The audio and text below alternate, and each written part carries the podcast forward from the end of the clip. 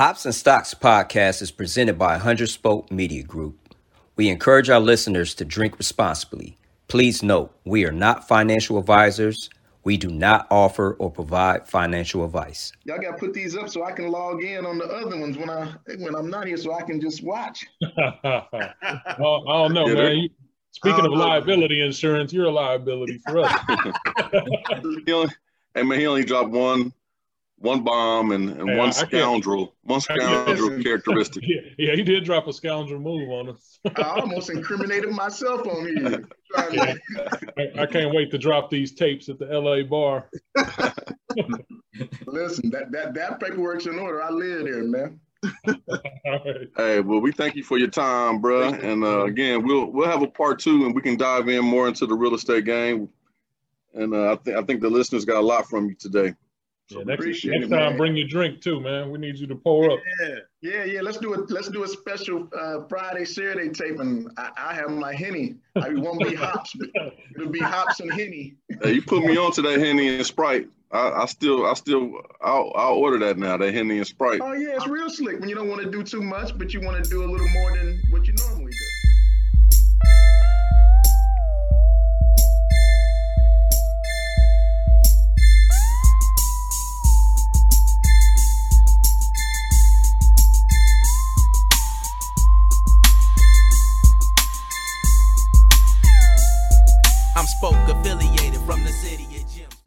Somebody gonna set it off this evening other than myself? Nah, man, you the customary oh, setter offer. Come on, man. You're the you're the setter of the office. what? Did you say the office? yeah, he's the setter of the office. hey, that's your name from now on, Black. I, don't even, know what that really means, but it's kind of sweet. Setter of the office. Set it off. I get it next time. Let's do this. Welcome back to Hops and Stocks podcast, everybody. This is episode six. You know the name, you know the crew. I'm William Diggs. Fellas, introduce yourself. I'm E. Doug Toller. Doug Toller. E Dub. For those of y'all watching the video, we got our uh, special guest, Christopher Perry, in the house.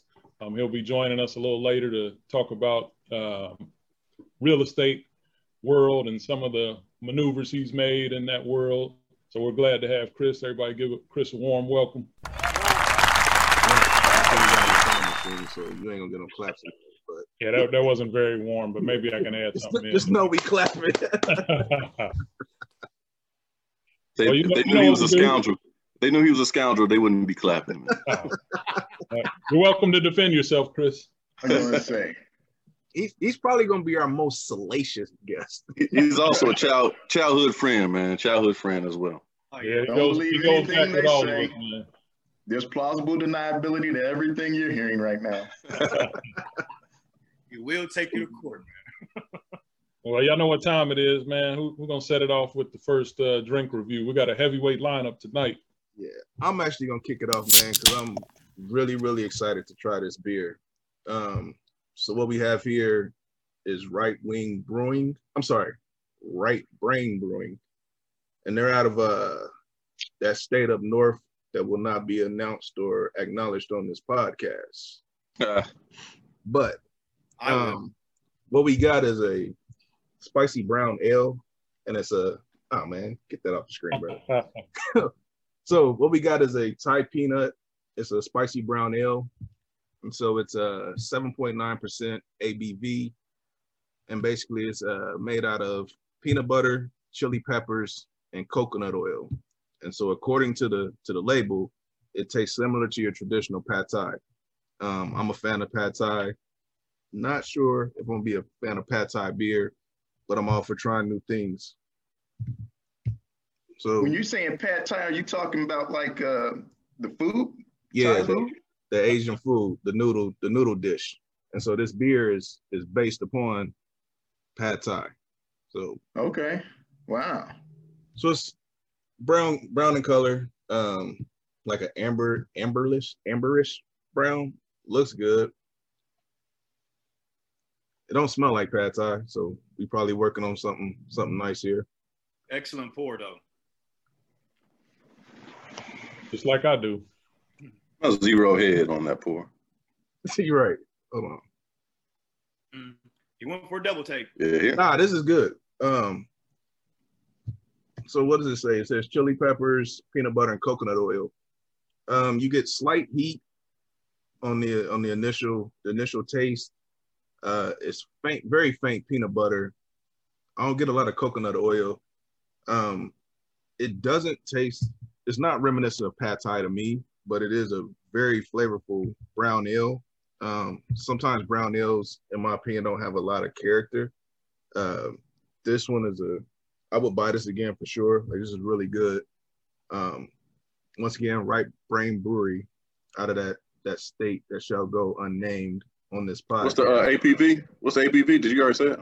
ABV seven point nine. So you know it's, Oh, it's okay. that, that sweet pot, that sweet spot of, of ABVs for me. Uh, especially I know for y'all because y'all don't like that that jig taste. I don't particularly mind it, but this is good. This is good brown ale. Um, I give everything a four, but I'm gonna go ahead and give this one four and a quarter because it's it's it actually I mean it stands out amongst everything that I reviewed so far. So I'm going 4.4.25 out of five mugs. Pretty good. Yeah, that's a good rating, man. Huh? It's out of Michigan. Yeah. It's, uh, It's the highest. It's the highest rated beer that you've had so far. oh man. man, you know what? I will go. I will get a Ohio beer out of the refrigerator right now to give a five. I think you you've had a, you've had a Buckeye Stout before, haven't you? I didn't review it on here. No. Okay. Oh, that, that was clearly a, a more a far superior beer. Far superior. That beer has probably won 15 in a row at, at any beer any beer contest. So, so B Dub, you rap you rap Michigan beers too? huh? You rap Michigan beers? Baseball, basketball, softball, track, whatever. Jig. Wow. he said softball. This, this kid, this kid's from Michigan. And he, what, what, he, he, what city is it out of? Um, so this If is you're out of Traverse. staying.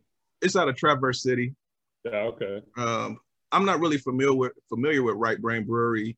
Um, a friend that lives up that way brought a bunch of their offerings back, including this one. Um, and so I actually I was I've been holding on to it for a minute to review it on the podcast, but everything I've had from them so far has been has been pretty good. Uh, so if I ever make it up to Traverse City, I would definitely check them out. Do you buy that, Chris? Would you would you sip on that? Would you try that? Would try it. I'm more of a light beer drinker, um, but I would definitely give it a try because I do like Thai food. So if it's like a a, a compliment when you're eating, I don't know if that was their angle, uh, but that would make me give it a try just based on that because I do like Thai food a lot. you know what? Just just thinking about that element that you brought into it, um, pairing beers with foods. This this would go really good with a, a nice um, spicy pad thai because it, it's the beer's not that spicy, so it, you know what I'm saying, good palate cleanser. But I like it. That's what's up, man. Who's next? You want me to bring out the goat? Yeah, let's do it, man. You want you want to save the goat to let? Oh, okay, go ahead. Yeah, may- may- maybe Yeah, we should let's say do that it last. for Let's do it last. All right. Let me just say this now. It's only the goat in my eyes. Like, I mean, it might not be y'all's goat. Yeah, I, I, I got a, I got a tough question for you when we get to that. I, I Go ahead and go ahead and bring it up. before we get to it though, I think is the we, the reason why we're saying it's the goat is because we all rate this one fairly high. I believe that everybody rates this fairly high out of what they've had. Um, Yeah, and it, it, it kind of started our journey. Like we was all on separate beer journeys, but I think this one started our journey as a group. yeah, This, this beer, and this led us kind of down the hole to where we are now today. So And you know, it's, it's that's- always going to hold a special place for all of us. I think. It was the introduction, I guess, for me to craft beer. that's exactly how it started. Like, I took a trip down to Nashville, and Eric didn't have this particular beer. He had, it was a peanut butter stout, but it wasn't this particular brand. Mm. and uh, cracked it because I'm normally, you know, like everybody else when they start their beer journey, like I say on, on the on the page, a 4.5 five percent ABV type beer, Corona, Budweiser, you know, Heineken, and stuff like that. So when he cracked this one, it, it, it kind of took me back because it was something I wasn't used to. And then he put me on to this particular one that I'm about to review today. And it was just so much better than the one I had previously. So the one I'm talking about now is, is peanut butter cup stout. It's out of Wisconsin from a, a brewery, uh, Untitled Art. Now the ABV on this one is is 12%. So yeah, Chris. yeah.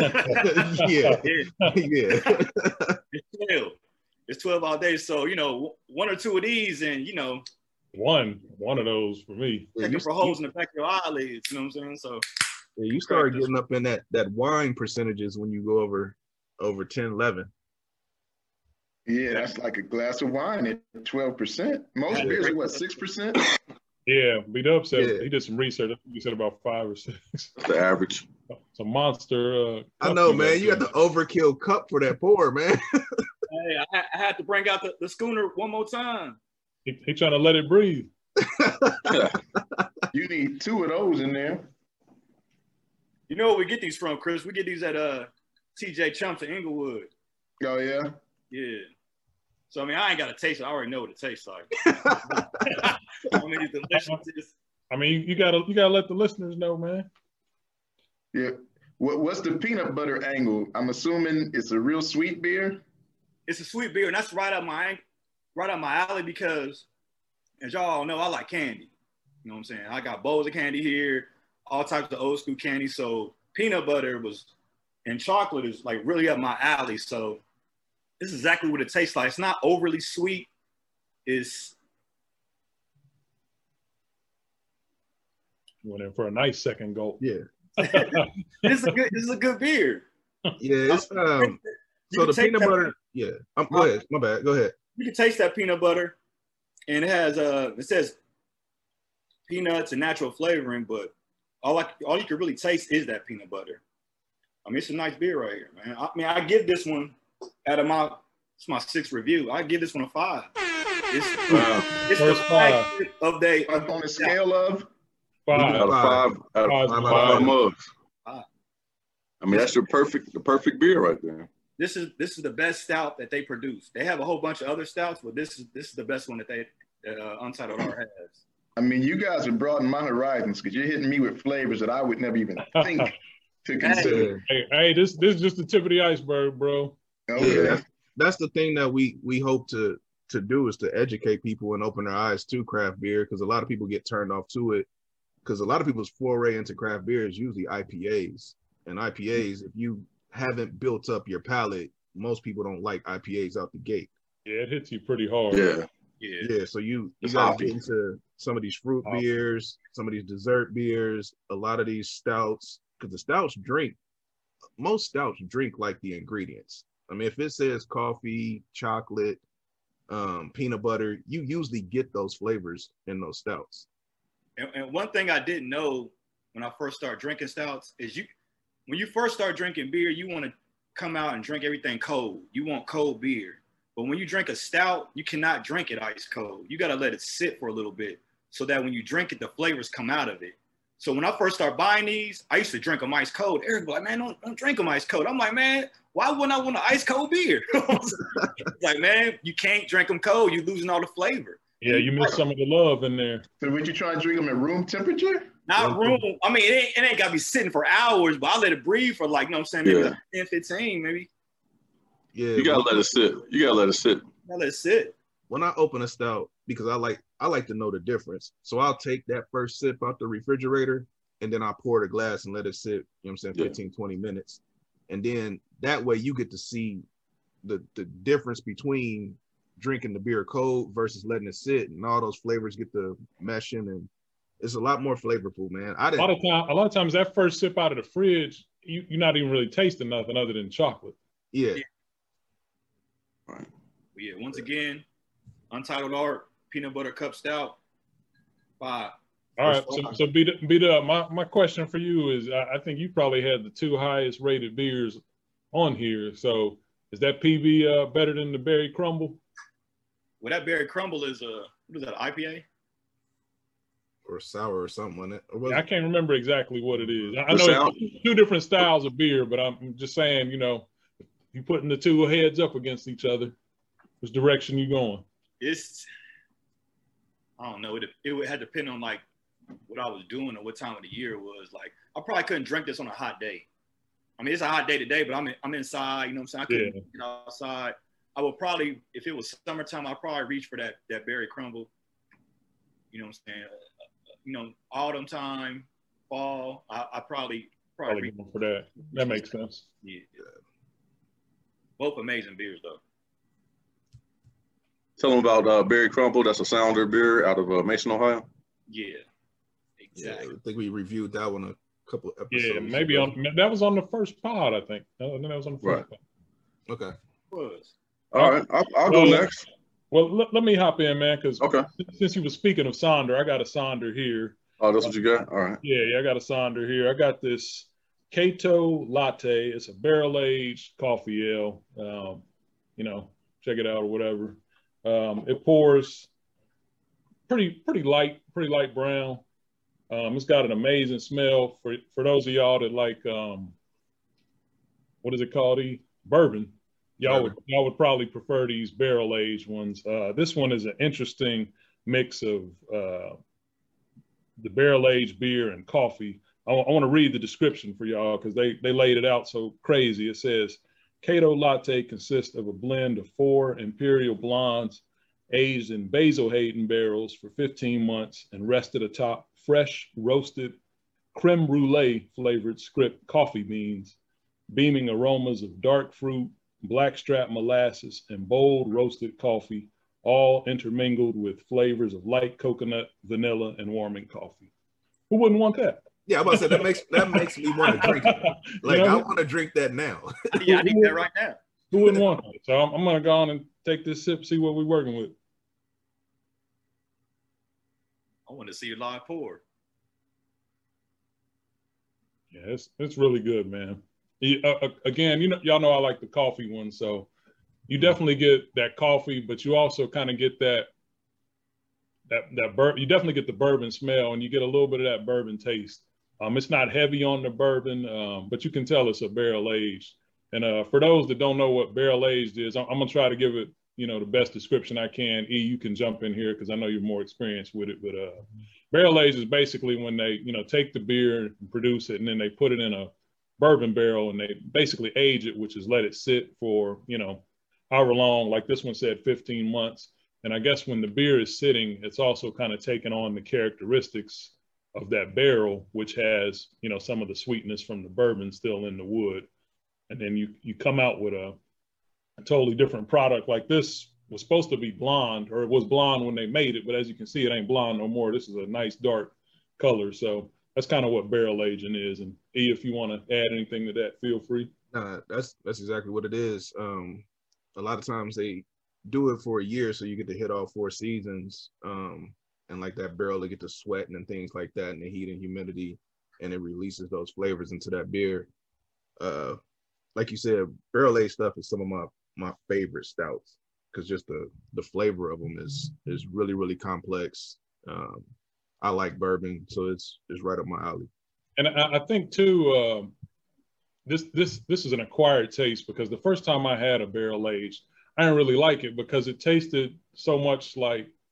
bourbon you know, it, it kind of threw me for a loop. But the second time I had a barrel age, I, I treated it different. I was like, all right, I'm not just going to pour this and try to chug like a beer. I'm going to, you know, take this one slow. And I, I enjoyed it a lot more when I treated it in a different manner. And um, that's kind of how I'm doing this one. Uh, I poured it early so it could sit and warm up a little bit. Man, I, I think I'm going to go with four and a half on this one. Wow. The, the only the only drawback on this is the ABV is a little low. It's uh it's under five percent. Where's it out of? Where's it out of again? Uh, Sonder out of Mason. Okay. That's odd for a barrel age because yeah, I, I mean uh, the, the, ABV is not on the can, so I, I, got my info off of Untappd. So okay. you know it could be wrong, but yeah, mm. it's good beer resource right there Untappd. Yeah. I mean, I guess I guess if we get halfway through this thing and I'm slapped, y'all will know it ain't four. it was fifteen point four. oh man, it was amazing. Doug, right, well, I guess I guess I'll bring it home with the uh the homegrown. We all from Dayton, Ohio, so I'm gonna uh, try yeah, the Ermal's. It's the Ermal's Warp Wing Ermal's Creamsicle. it was it was hot today, so I figured just a you know just a fit the bill as far as ABV. It's only 5.4 ABV. Um, some of the notes that you have in this will be orange, um, vanilla, and it has um, a spice a spice note in it. So let me crack this.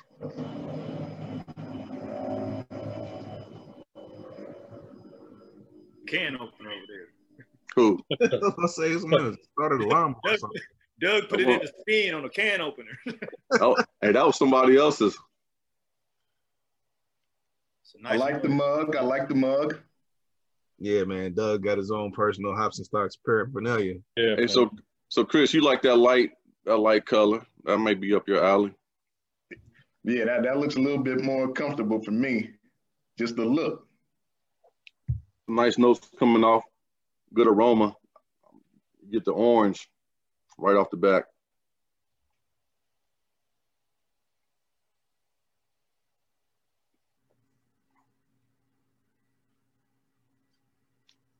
Uh-oh. Take, take, take another one, man. Uh I oh. don't know if that was good or bad. Yeah. I mean, you didn't take a big enough gulp to start with. That looked kind of sus. It's the home Uh, team, man. Don't don't don't fish on the home team. I mean, I'm, I'm, I'm gonna be honest, man. I'm gonna, I'm gonna be, Be 100. I'm gonna be honest. It's a, it's a Belgian ale, so it's, it's calling itself a Belgian style cream ale, and I'm, I'm getting the cream, and I'm also getting the ale, but you know the the orange note, uh, it's it's missed. It Do you need an orange orange slice? note. Uh, that may that may do, but You need a blue right milk. out the right out the can, Yeah, you won't be. yeah, I mean that that look says it all, man. Yeah, man. I mean- I guess you go in with that expectation, and it, it, it didn't meet the expectation. Yeah. yeah. I would have to give this, you know, um, three and a half out of five, man. I mean, you know, Warp Wing, all respect to the hometown Dayton Brewery, but you Yeah, I need to feel work like that that. half is all hometown love. Yeah. Look Yeah, that's- more that's like all it is. it true is. piece. now, will will I finish it? Yes. Yeah. Will the six get finished? It'll get finished.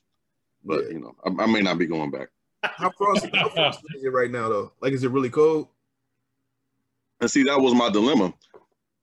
Well, Bel- Belgian ale, I, you kind of want those kind of chill, so it is cold. Look So- so. I mean, I, I'm still yet to have. I mean, this this probably makes three now. No no creamsicle has lived up to the billing. I'm not a fan of creamsicle in general. So when I see them flavors, I'm like, yeah, nah.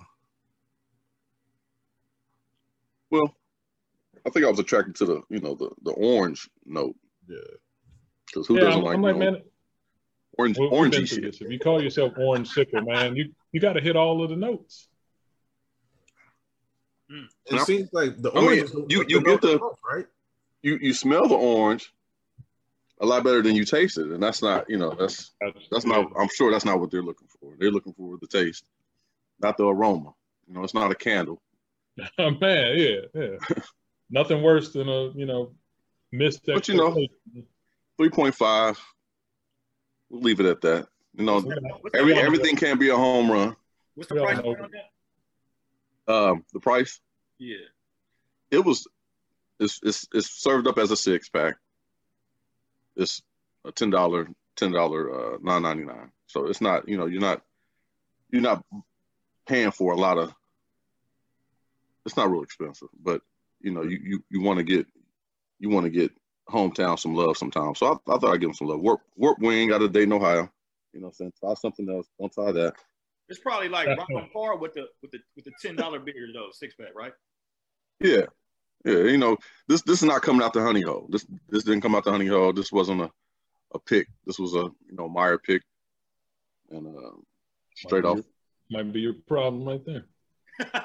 But you know, money hole. we went wrong right there. Hey, uh, hold on, hold on. We got a Hold on, we have a question. We have a question. the honey hole is where we where we go to find like the exotic craft beers that we that you just heard about in, the, in the, the previous three uh, tastings. So you know, the honey holes will be anywhere we can go and just maybe uh, find something that has you know, higher ABVs, um, craft with different notes. Something Anything else y'all want to add? Yeah, something something unique, and it's really really, unique, you know, right. it's, it's, your favorite your favorite spot to go cop beer. Cop beer. Okay. A lot of singles, so you don't have to commit to the whole four six pack. Um, those are your best honey holes, places that sell singles, so you can just try a variety instead of spending 20 bucks on a four pack you might not like.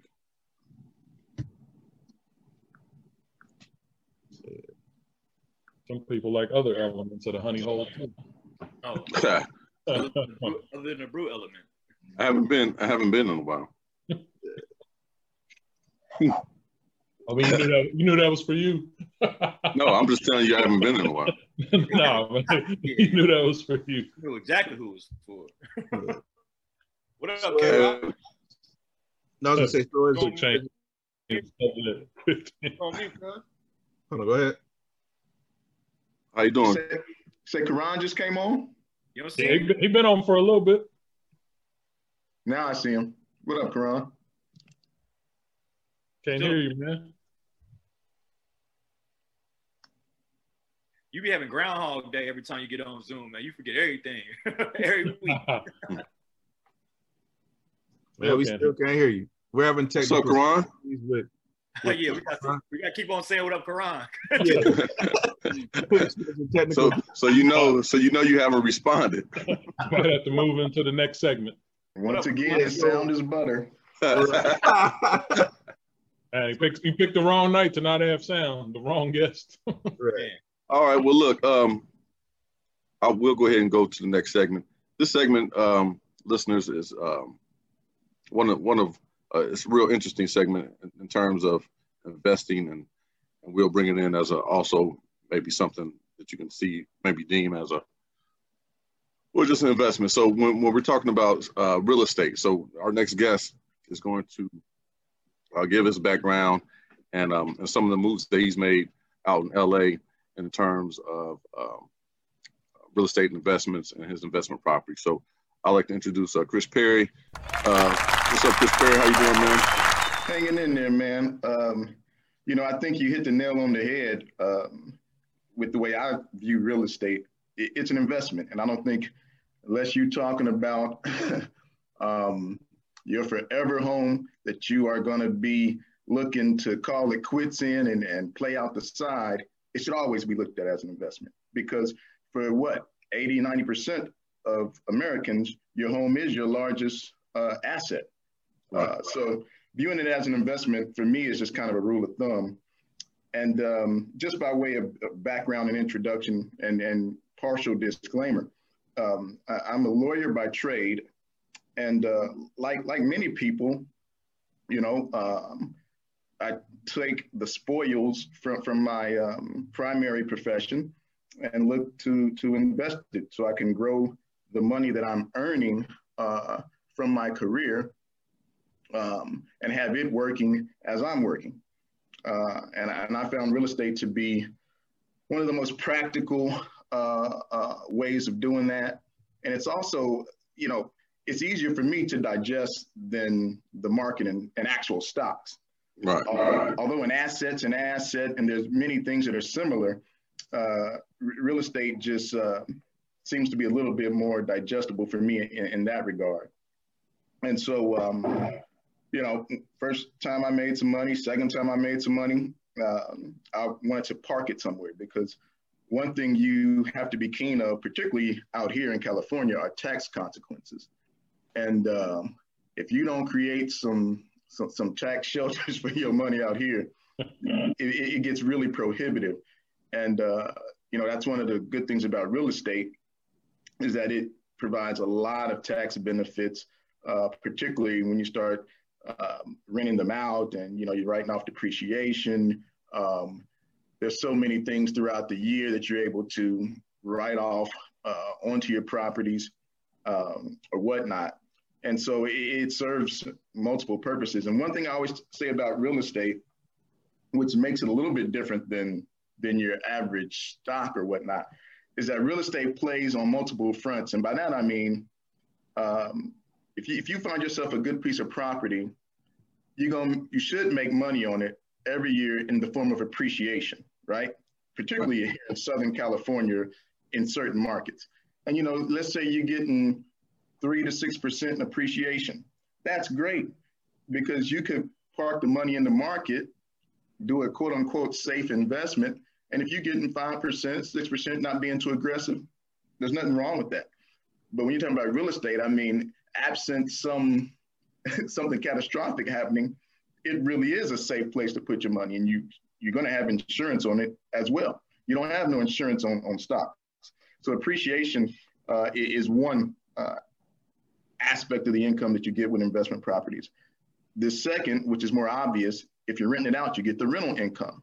So now you have this single asset, and we're talking about two streams of income.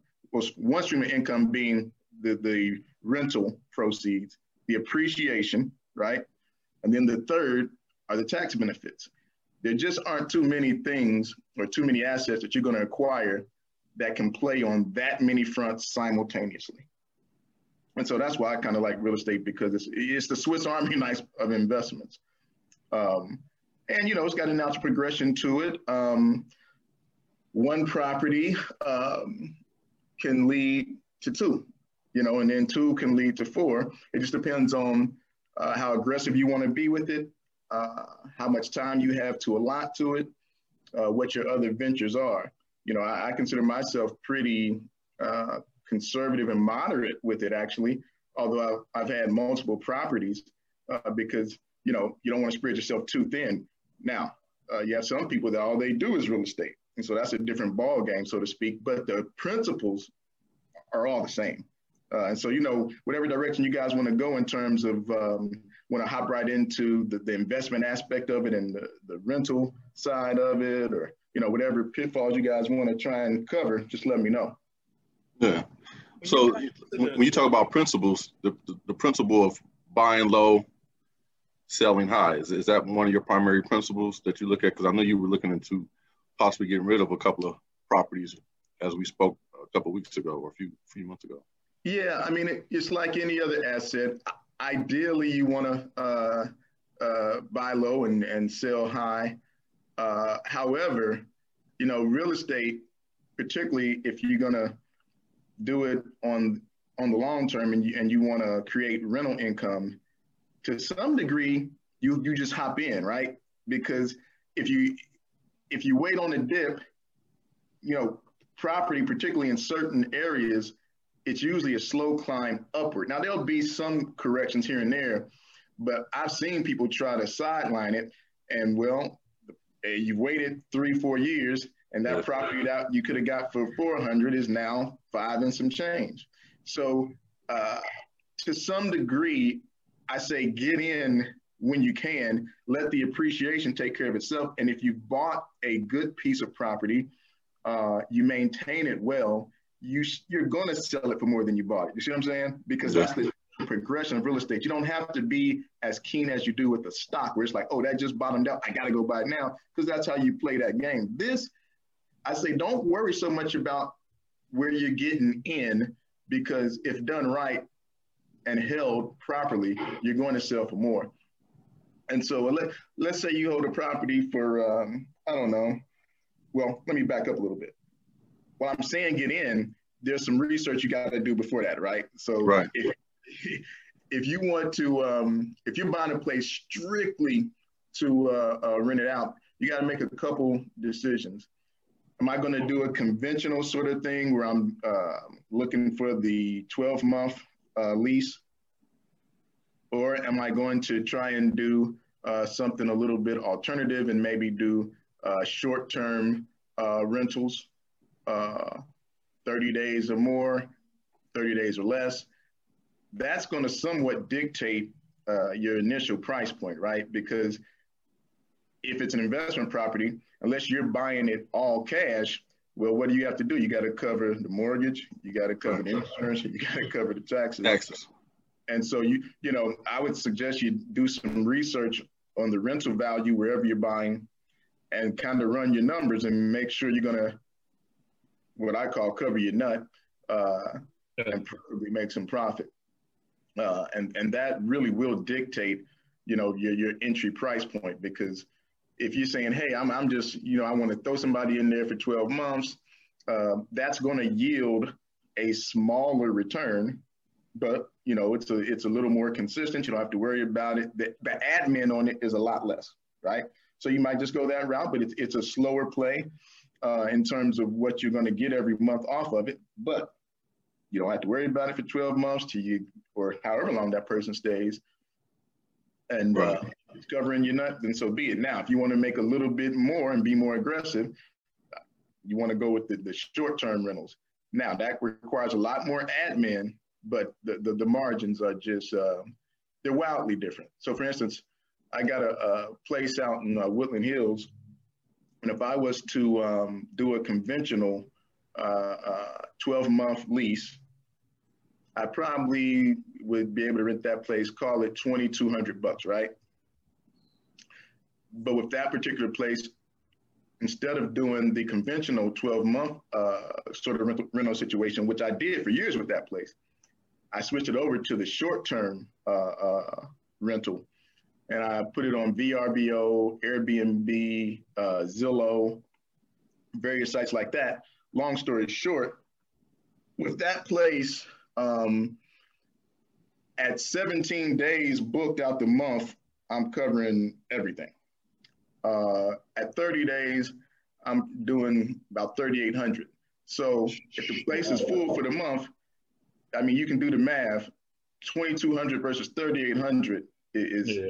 I mean, that's just, that's wildly different. But it's like anything else in life. Anything that you chop up and sell in shorter increments, you're going to make more. You sell things in larger increments, the price goes down.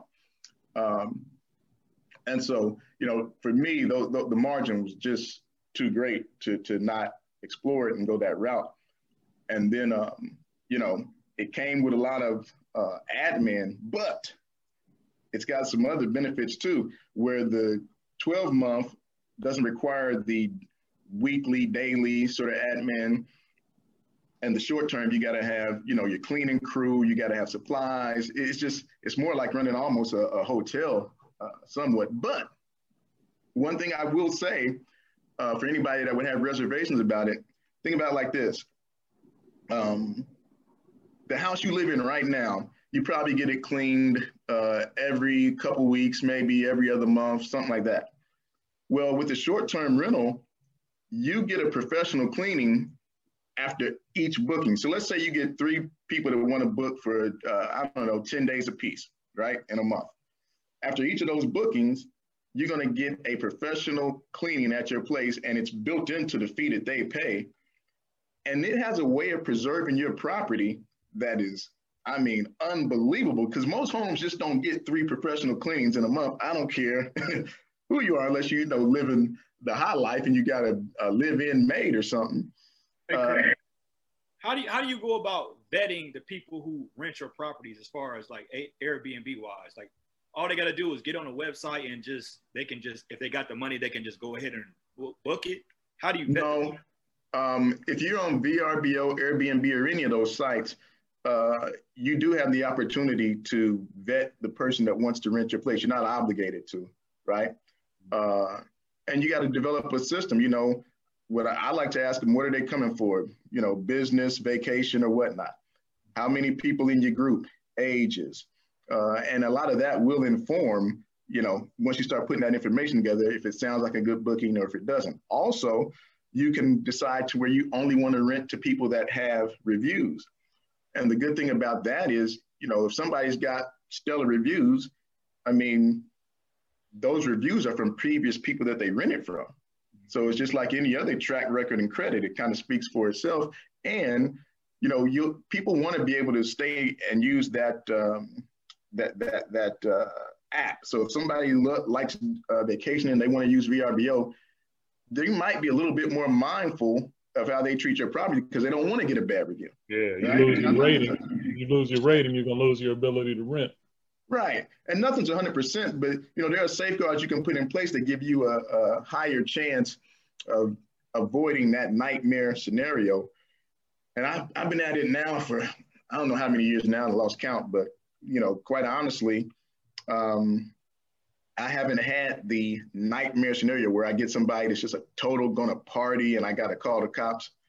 But, but, you know, for lack of better words, I, I do discriminate You know, I, I don't just I don't take just anybody. And I don't, hey, hey, well, allegedly, allegedly. You need yeah, you need to you need to rent your place, one of your places out to them hops and stocks boys and see what we do. so listen, I got a, I got a question about the property. Is the property that you're renting out in Woodland is that a condo? It is. Was it ever your primary re- residence, or did you buy it specifically for investment? And you know what? You, you just touched on something that I was going to kind of dovetail back to. Okay. Because initially I talked about if you buy a property specifically to to uh, as an investment property.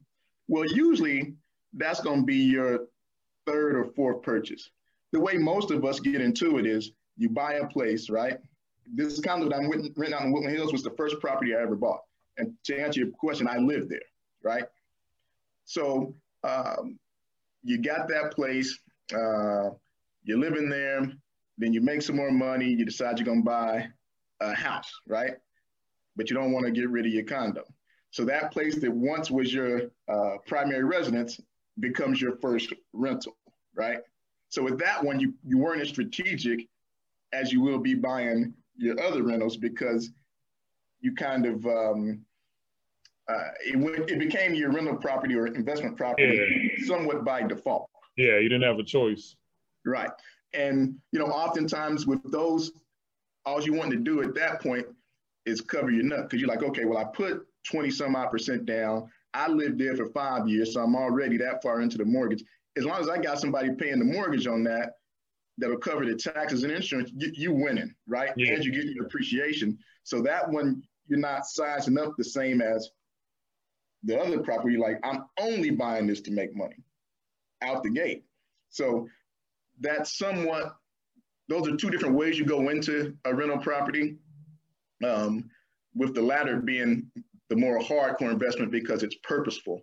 The the the initial one where you live there, you're just trying to hold on to it. But if you purchased it and got a good interest rate, or you can refinance it, you can always widen your profit margin. And again, I rented that place in Woodland Hills conventionally with a 12 month lease uh, for, I think it was nine years, 10 years.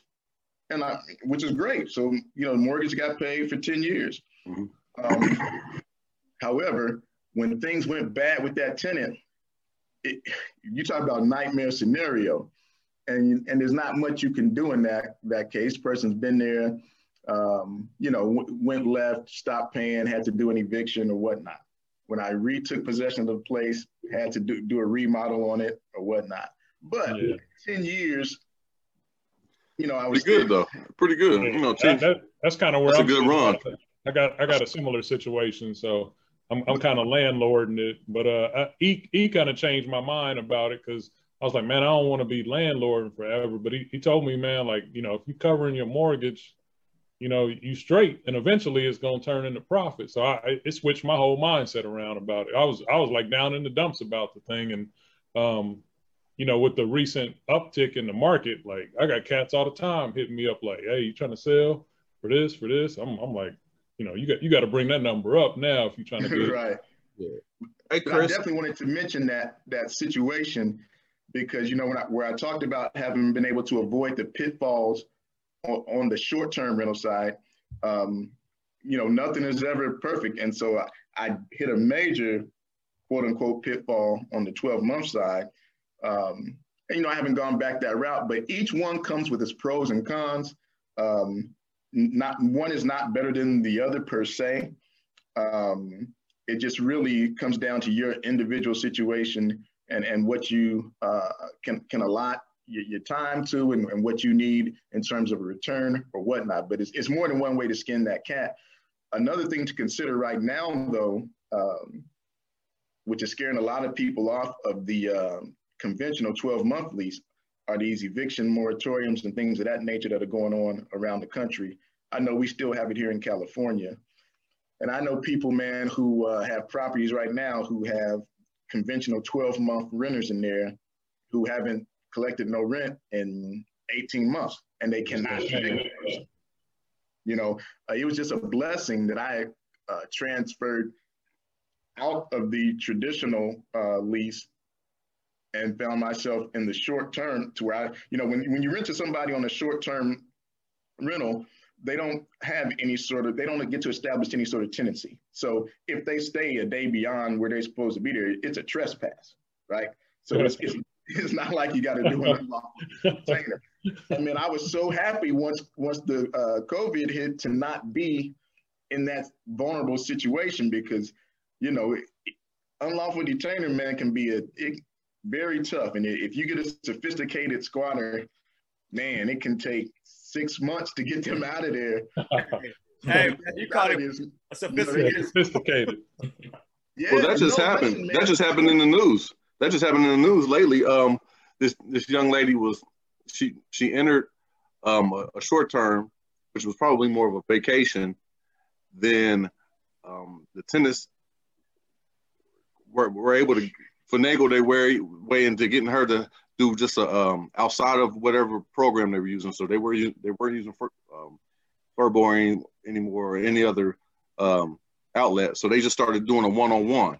And once she started doing that one on one, receiving that cash one on one, they became tenants. So she couldn't evict them because 30 days she would have to give them 30 days to find a new place. And she yeah. was just she was just looking to you know I'm saying, maybe get a little extra cash from them. And they squatted. They squatted on her. And she she had to come out the pocket just to get them out her crib. It was crazy. It was on the news. She was walking around her apartment while the squatters were going through her refrigerator and she couldn't do nothing about it. Man, it gets so crazy and disrespectful when you're doing an eviction. I've only had to do it once in about, uh, let's see here. Uh, I don't know, it's been well over a decade that I've been doing this.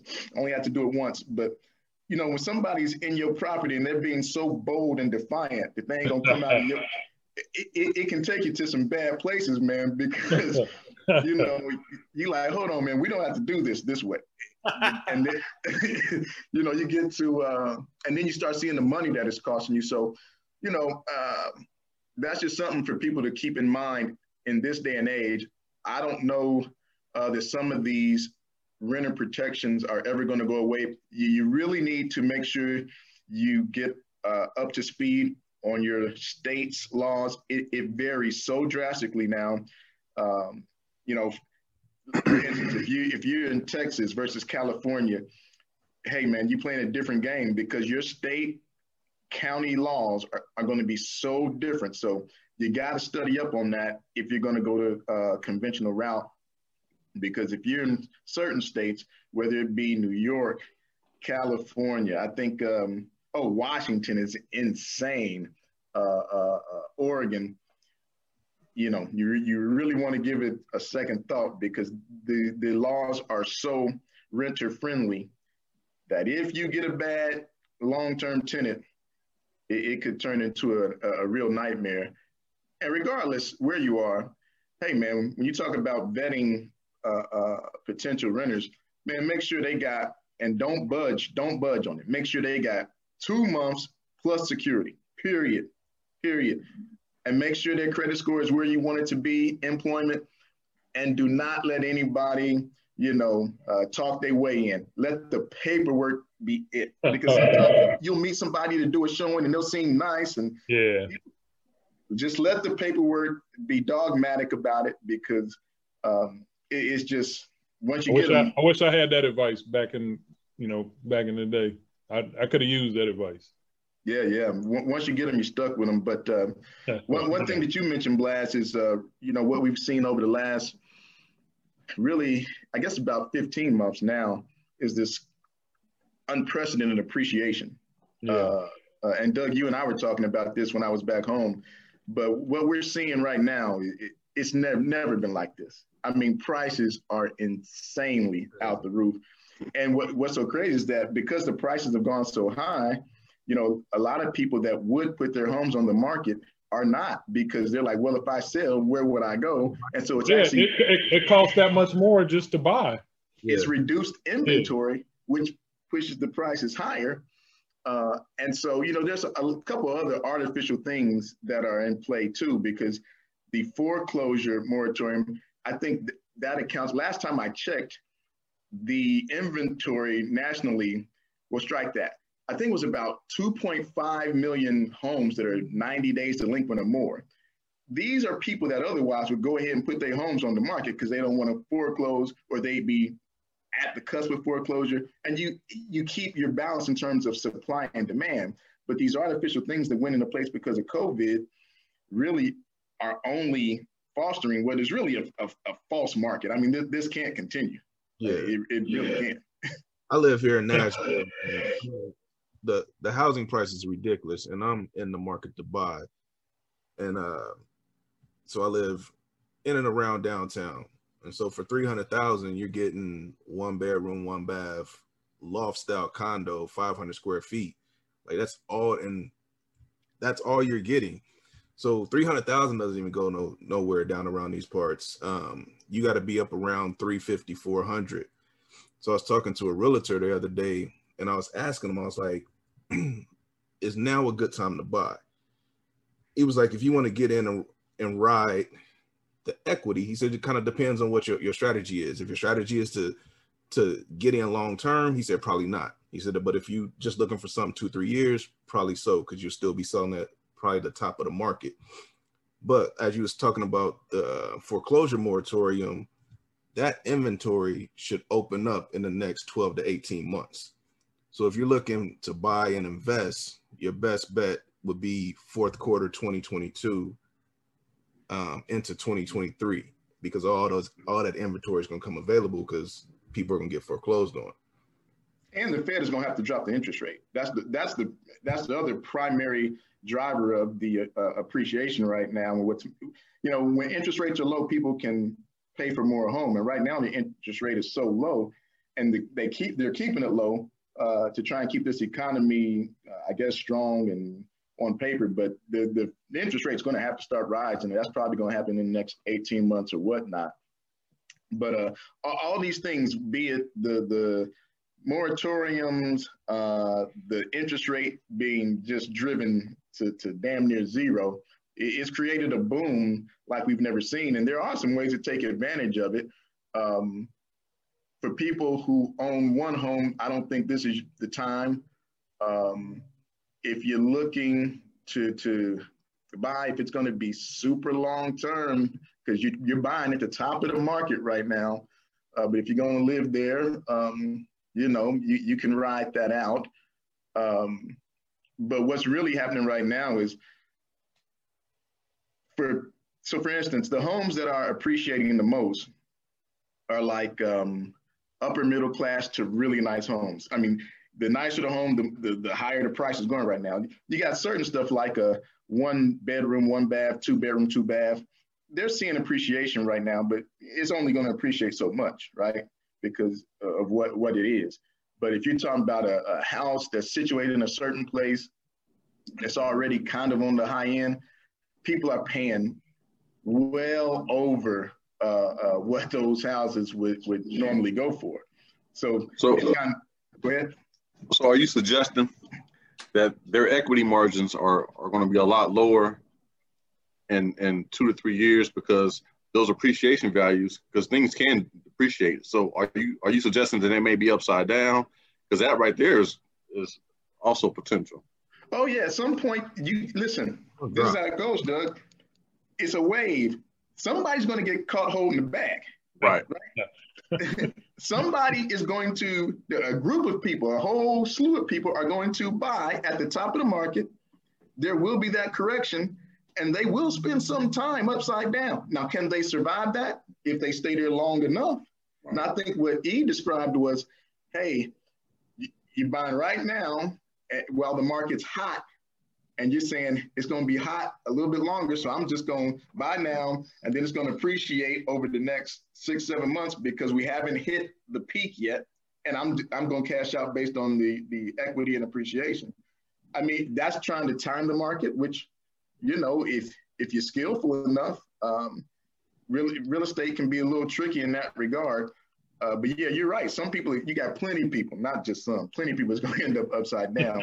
Uh, so one thing I tried to do here recently um, to to take advantage of this, and I would I would suggest anybody that can uh, um, give it a try. You know, if it fits your sensibilities, because these these numbers are, are insane, and there's a chance to grab cash at a rate that um, you know I, I, don't know if we'll see it again uh, like this, but um, I wouldn't do it with my primary residence. But if you got multiple uh, investment properties, um, you know, right now might not be a bad time to sell one of them, particularly if you're going to sell that place.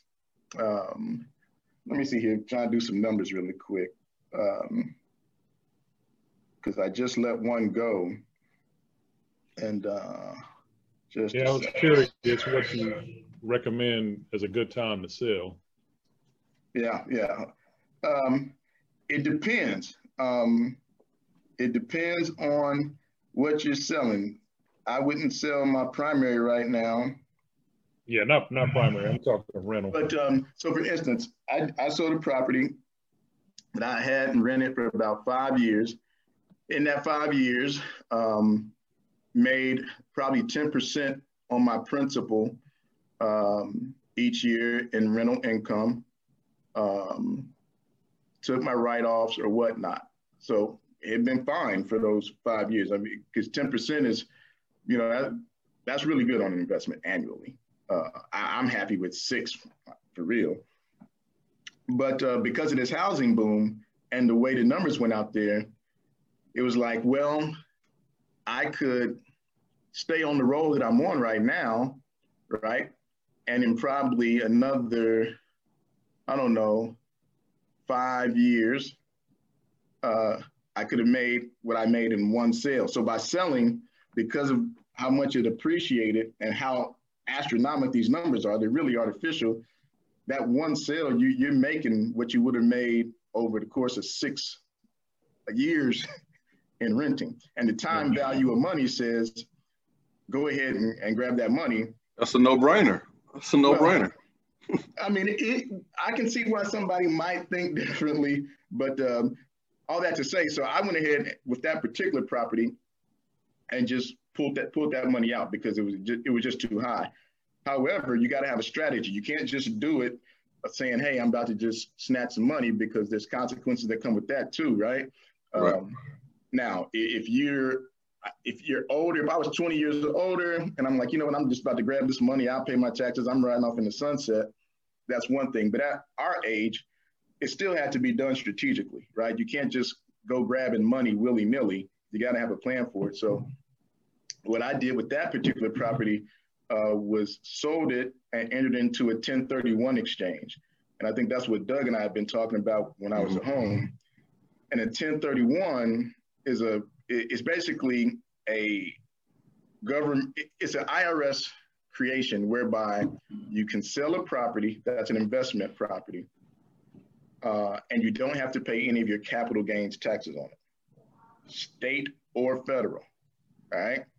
Because you know if you go sell that place, let's say you make three hundred thousand on it, you're gonna have to pay taxes now, you know, and that that's real, you know, whatever your tax uh, consequence is. But the 1031 is a program where you won't have to pay any capital gains taxes. Now, to pull off a 1031, they give you a 45 day window uh, and within that 45 day window, you have to identify uh, up to, I think it's three other properties where you're going to take your sale proceeds and use them on these other properties. And the money, you know, when you sell a house, it's an escrow, and then the escrow company sends you your money. When you do a 1031, there's a separate entity that the money goes to, and they hold your funds for the 1031 exchange, right?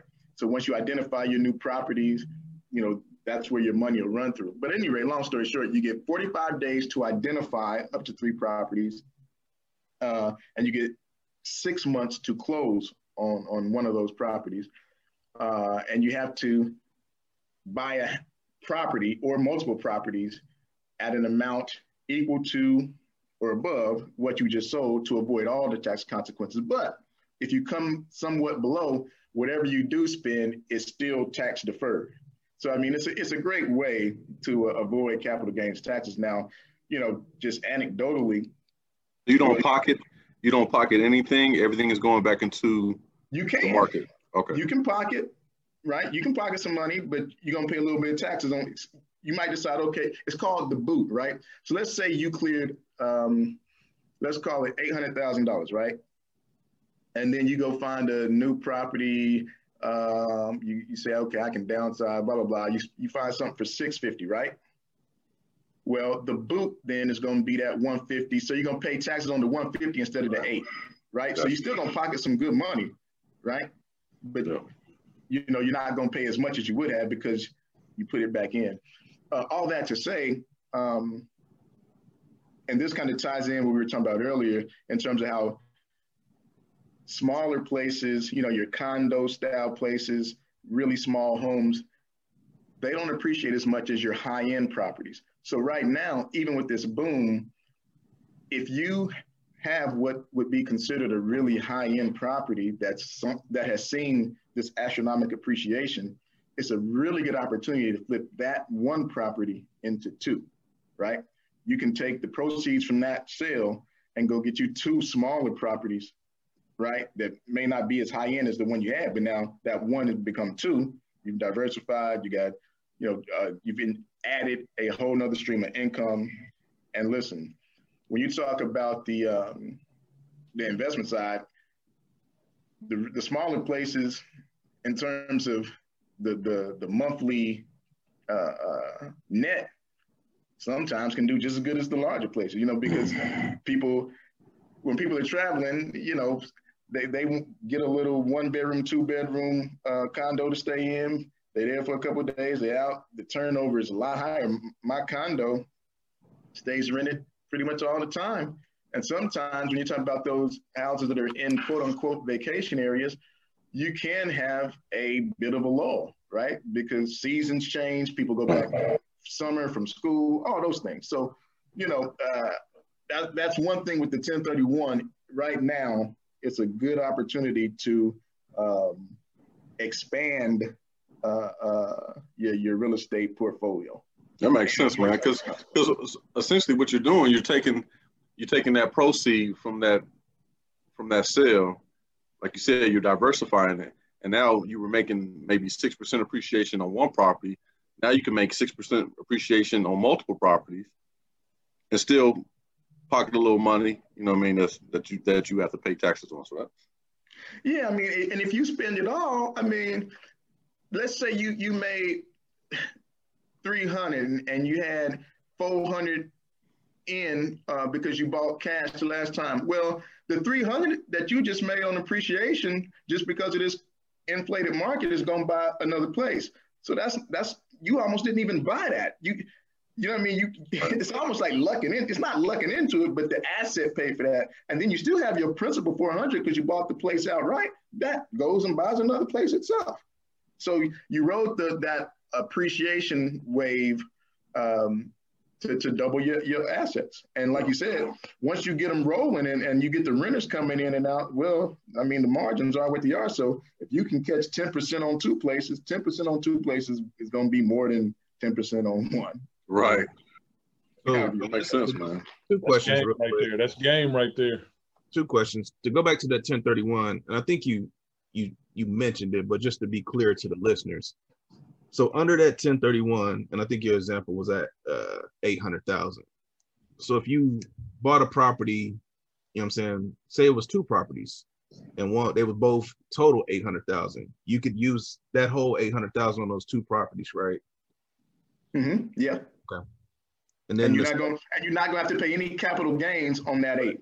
Right, because you didn't you didn't leave a difference out there hanging out there in cash. You spend it all right. Back. And if and if you buy less that, let's say you find you do six seventy five or or seven twenty five, like Doug said, you do want to put a little money in your pocket, then you pay the boot, which is the difference. Yeah. Right. Okay. And to go back to when you were talking about your condo, because this is something that I've run into, because I'm also looking to purchase an investment property in Tampa, because the real estate down there is significantly lower than Nashville. Um, but what I'm finding is some condos don't allow for Airbnb. And then also some condos, they may allow for Airbnb, but they only allow like a certain percentage. So only, you know, 15% of the entire complex can be Airbnb. So when you were doing yours, did you have to check with your your like your condo association about how they look at Airbnb? Listen, um, I mean, you, you hit the nail on the head there, and it, it kind of ties into what I said about study your local laws from your state and county.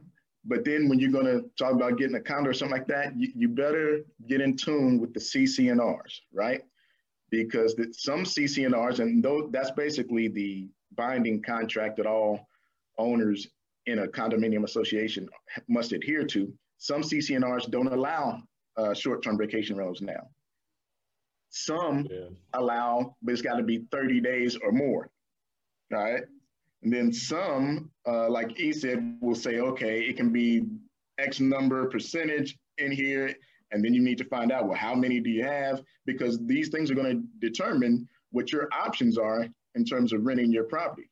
The other thing, in addition to the uh, um, the HOAs, your city ordinances. So, for instance, in LA right now, if it's not your primary residence, you can only do 180 days of short-term vacation rental per year, technically. Now, with, with my one place, because my I did live there at one time, so my DMV still goes there and all that stuff. It is still my primary residence. yeah, okay. I, am like my place. I'm grandfathered in, so all the new stuff that they put on, it doesn't really affect me. I can do whatever I want. The scoundrel has shown up. nah, listen, you, you gotta you gotta work through the red tape, but you, you hit the nail on the head, man. I mean, you gotta compare. You gotta cut the red tape. Cut it. you gotta compare doing. those laws, and you gotta get up on those CC&Rs. Now, what the place that I just sold, another thing that went into me selling it is that uh, in that particular city, they are putting a real uh, press on short-term vacation rentals because a lot of the people that live there are yeah. becoming a little disgruntled and not wanting them or whatnot. And so it, they're starting to try and add and make it more cumbersome, right?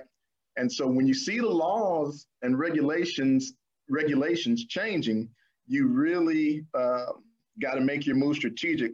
You, you have to stay dialed in with what's going on. I would recommend attending, um, you know, when, when they have these city council meetings, that's where they make a lot of these decisions uh, for what's going to happen with the ordinances for uh, short-term vacation rentals.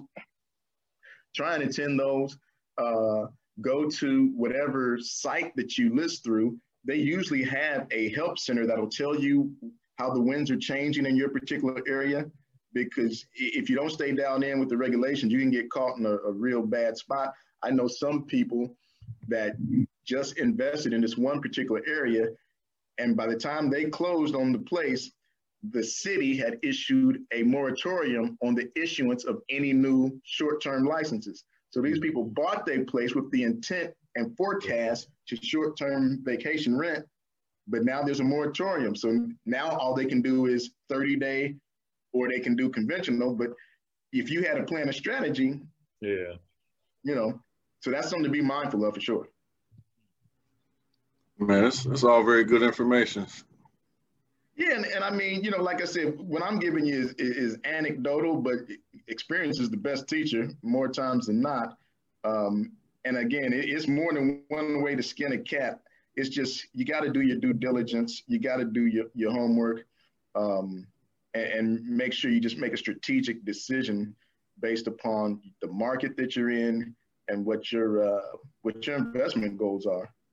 Right and maybe we won't cover it this segment, but maybe next segment, if we have you on for part two, we can talk about how um, how you may acquire an investment property. You know, what are the things that you need to be looking for to acquire investment property? Because I know it comes down to debt to income. So if you if you're looking to get something from the bank, they're going to look at how much debt do you have, how much income, are they going to, how much of that rental income are they going to put toward your your your personal income to make it work. You know what I mean? Because I know, well, you know, a lot of those numbers have changed throughout the years as far as DTI and things.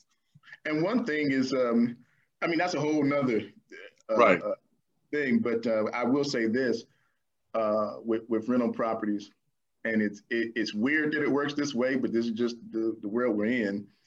It's always easier to get the next one in in terms of the bank and credit because yeah you've established, well, they'll ask for your tax returns, right? And so when they see your tax returns, you're going to, depending upon how you hold your properties, it might be on a Schedule C or it might be, it just depends on how you're holding the properties, but they're able to see what your, uh, um, what your return has been on, on your rental properties thus far, right? And they understand that you're buying this one for rental purposes. And so you've developed a, a track record. And I, I found right. that um, they're, they're actually uh, willing to give you more or they're, they're easier to work with with each additional acquisition. Yeah. Yeah, the, the, we'll the save we'll save that for next time because that's a that's a very good conversation as well. And one thing to think about, like for instance, when, when you get that first crib that you're living in and, and you decide to um, to rent it out, well, hell, I mean, you you probably got a, a decent sized mortgage and whatnot because you only you know you bought it conventionally. So you you know that's something where you might say, hey man, out the gate I'm going with the 12 month just because I know I'm covered and it's going to help me build up my rental. You you don't want to take the chance, right? Yeah. Because the short term game is a little more dicey at first anyway, or will feel dicey. But if you go conventional, you like, boom, okay, I'm gonna have at least 12 months where I show them I've rented it out, I've got rental income, maybe 24 months. And so you establish yourself that way. Now, when you buy that second or third rental property, you might buy that all cash, right? So when you buy something all cash, I say swing for the fences at that point because all you got to do is cover your your, your, your taxes and, and uh, what insurance, right? And so you got a little, you have more room to be aggressive because you're not as leveraged as you are on that other place. You see what I'm saying? Yeah. How your leverage can dictate how aggressive you want to be, you know, or you can just, you know, go balls to the wall. But you know, I, I, I, would I would let the leverage kind of dictate the aggression. But you know, these are all nuances that there are to it. But I, I enjoy it, man. Um, and it's what I like about it is that I can, I feel like I can control it anyway because I know what I'm doing. I can be hands on with it. You have to have a strong, you know, team in terms of um, all the people you need to make it run right. But once once you get that in place, to a large degree, it feels like it runs itself. Conversely, you know, when I put money into the market, man, you know, I'm hoping it does well, and I trust, you know, I trust the uh, outfit that I'm with, and I've had really good uh, um, uh, results with them. But I don't, I don't know, man. You know, I'm not a stock guy like that, so I'm just kind of I'm being advised and I'm taking yeah. good counsel, but um, you know my my natural inclination is to want to be a little bit more hands on with my own cheese. but you know, investment is investment. So you know when we look at real estate, it's still an investment. And when we talk about stocks, again, you're putting your money somewhere, wanting a return. That's all you want. You want a return. Yeah. Yeah, stock is a little more volatile though. I mean, oh yeah, I mean, I'm I'm not I'm not debating that at all. Took a nice hit on Monday, boy. I mean, but that, that that's uh that that's really something to keep in mind, man. You know, for people deciding what they want to do with their money, one of the benefits of real estate investment is that it's tangible. You will have a piece of property that you can see, touch. It's not going anywhere until you sell it. Um, real estate has a proven track record of, over time. It's going to appreciate. Uh, now you can hit some crazy licks in the stock market, but stock market can be one day smiles, next day tears. Man. Real estate's not nearly as volatile. Yeah, I was I was darn near crying on Monday, boy. I mean, to be honest, man, and this is just my opinion. I this is not professional opinion or anything like that, but I think most people uh, would probably be best served to make you know safe conservative investments. I think real estate represents that. That stock market, man, unless you unless you um, are, are, able to withstand um, the ups and downs that come with it, um, it's not for everybody because it, you know you're gonna have to ride the wave.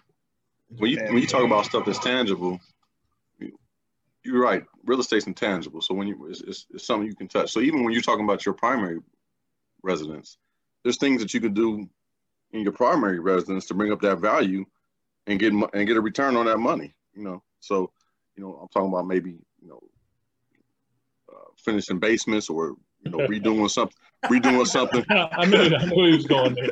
yeah. redoing, redoing something inside your house. No, that's, that's gonna great, that, right. Doug, that's a great point. And, and remember when we first started, I was saying real estate. I don't care at what level you purchasing, you should always view it as an investment first. That, that you know that I tried to make that my first point. Now, my, where I live right now, when I got that place, um, I was I, had, I was way more experienced uh, than when I bought my first place. But at any rate, um, with that particular home, I bought a place that was, um, I mean, uh, decrepit. You know what I mean? It was like in terrible shape, but obviously got it for a very good price, right? And I had I had some money in my other house, so I knew what I was going to pull out in terms of uh, uh, equity there and appreciation. And so I said, man, the neighborhood was good, right, where I was buying, but this house was fucked up.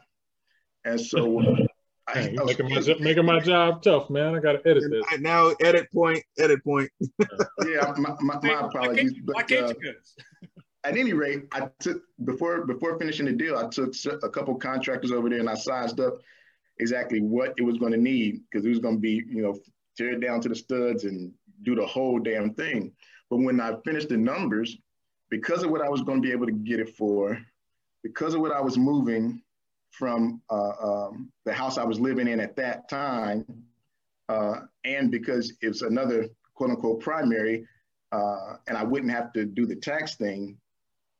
If I took basically the money I was making where I was living and put it in there, once I was done with that house, getting it to the level of the comps around it, you making you you making money at that point. You see what I'm saying?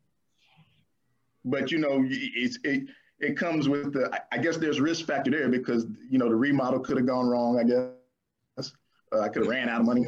You know, things like that go wrong. But I totally looked at that as an investment, and I'm still there to this day. And that you know that I wouldn't sell it because I, I live there, but um, that was that's a way where you can make your primary uh, instant investment. Now you got to know right. how to the home, make sure it's got the right bones.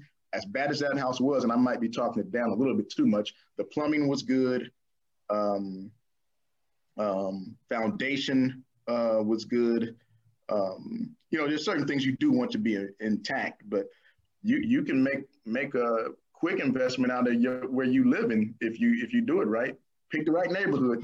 And now, do sure. you run the jeopardy? Do you run the jeopardy of maybe maxing your house out so your house is at the top of the the, the comparable lines? You know what I mean? No. I mean, so when we when, when we were redoing this basement, I was thinking like, well, we don't want to be at the top. We don't want to max out the value where our house is controlling the other values. But if it happens, it happens. I mean, then you would just have to put it up for yeah, that price. Ain't nothing wrong right, being right. top dog. Right. Uh, I, am not in my neighborhood, but um, you listen. I mean, if you can catch a place uh, that's in need of rehabilitation and you have the money to do it, you don't want to put yourself out because while you're rehabilitating that place, you still got to pay the mortgage, you still got to pay the contract. Uh, you got all, you got to get to the point where it's done. But once it's done and you get that thing reappraised, you've already made the money you put in plus some, and then you exactly. have this living in that has an extraordinary amount of equity. You know what I mean? Extraordinary. Yes, sir. So as we start to wrap up this conversation, man, we definitely gonna have you back, man, and you know what I'm saying, discuss some more some more pieces of real estate and as well as some other things. But for the listeners out there, you know, that may be interested in investing in real estate, what's one thing that you wish somebody had told you going in? One thing I wish I would have known uh, going in. Um, it would probably be to make sure that um, uh, my rental get get if you're gonna have an investment property, right? Um, you got to have your insurance that's probably going to be uh, in your mortgage along with your taxes, but you must get rental and liability insurance on top of that, right? A lot of people own uh, uh, rental properties and don't carry liability insurance. And uh, I had a situation with my condo. What the hell happened exactly? Uh, it only ended up costing me a couple. it only costing me a couple grand, man. So yeah, rented something crazy, man. cost me a couple grand, but my my rental insurance uh, uh, wasn't at the level it should have been. So all that to say, if you are going to uh, have investment properties and you're going to rent it out, and whether that be conventional, whether that be short-term vacation rental, make sure you carry separate liability insurance. You'll need it. Uh, you won't need it until you need it, but when you do need it, you want to have it um, because without it, you really can can find yourself in a, in a real bad jam. I found I had a bad situation. Fortunately, the number wasn't you know anything that that sunk me, but I know a lot of people that just skirt it and don't even carry it. You know, so that would be the one thing. Don't hop in that game without your insurance. Hey man, well, we appreciate you hopping on with us. Yeah, man. Uh, excellent game tonight, man. We appreciate that. Yeah, yeah thanks. Thanks for having me, man. I, I, gotta uh y'all gotta put these up so I can log in on the other ones when I when I'm not here so I can just watch. I, don't, know, man. You, speaking of know. liability insurance, you're a liability for us. he only, hey man, he only dropped one one bomb and, and hey, one I, scoundrel, I one scoundrel characteristic. Yeah, yeah, he did drop a scoundrel move on us. I almost incriminated myself on here. Yeah. I, I, can't wait to drop these tapes at the LA bar. Listen, that that that paperwork's in order. I live there, man. right. Hey, well, we thank you for your time, bro. And uh, again, we'll we'll have a part two, and we can dive in more into the real estate game. And uh, I think I think the listeners got a lot from you today. So yeah, next, next it, time, bring your drink too, man. We need you to pour up. Yeah, yeah, yeah. Let's do it. Let's do a special uh, Friday Saturday tape, and I, I have my henny. I won't be hops. It'll be hops and henny. Hey, you put me on to that henny and sprite. I, I still, I still, I'll, I'll order that now. That henny and sprite. Oh yeah, it's real slick when you don't want to do too much, but you want to do a little more than what you normally do. hey Chris, what was that? Uh, you normally drink. What were you drinking with that tonic the last time you came home and was over here? What was it? What would you drink? Oh, well, we, I think we had some vodka and tonic, right? Okay, okay, that's what it was. Go- it was yeah, goose. You like the goose, right? Okay, okay.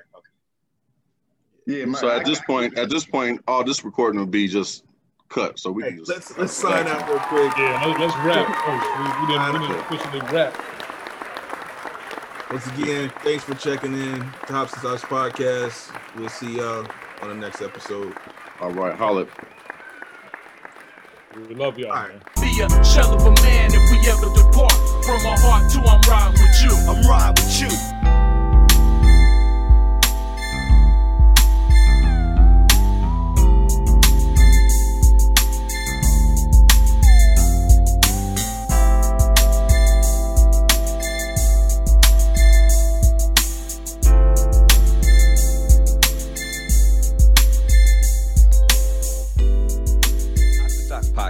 Presented by Hunter Spoke Media Group. We encourage our listeners to drink responsibly. Please note, we are not financial advisors. We do not offer or provide financial advice. Trademark copyrighted by Hunter Spoke Media Group.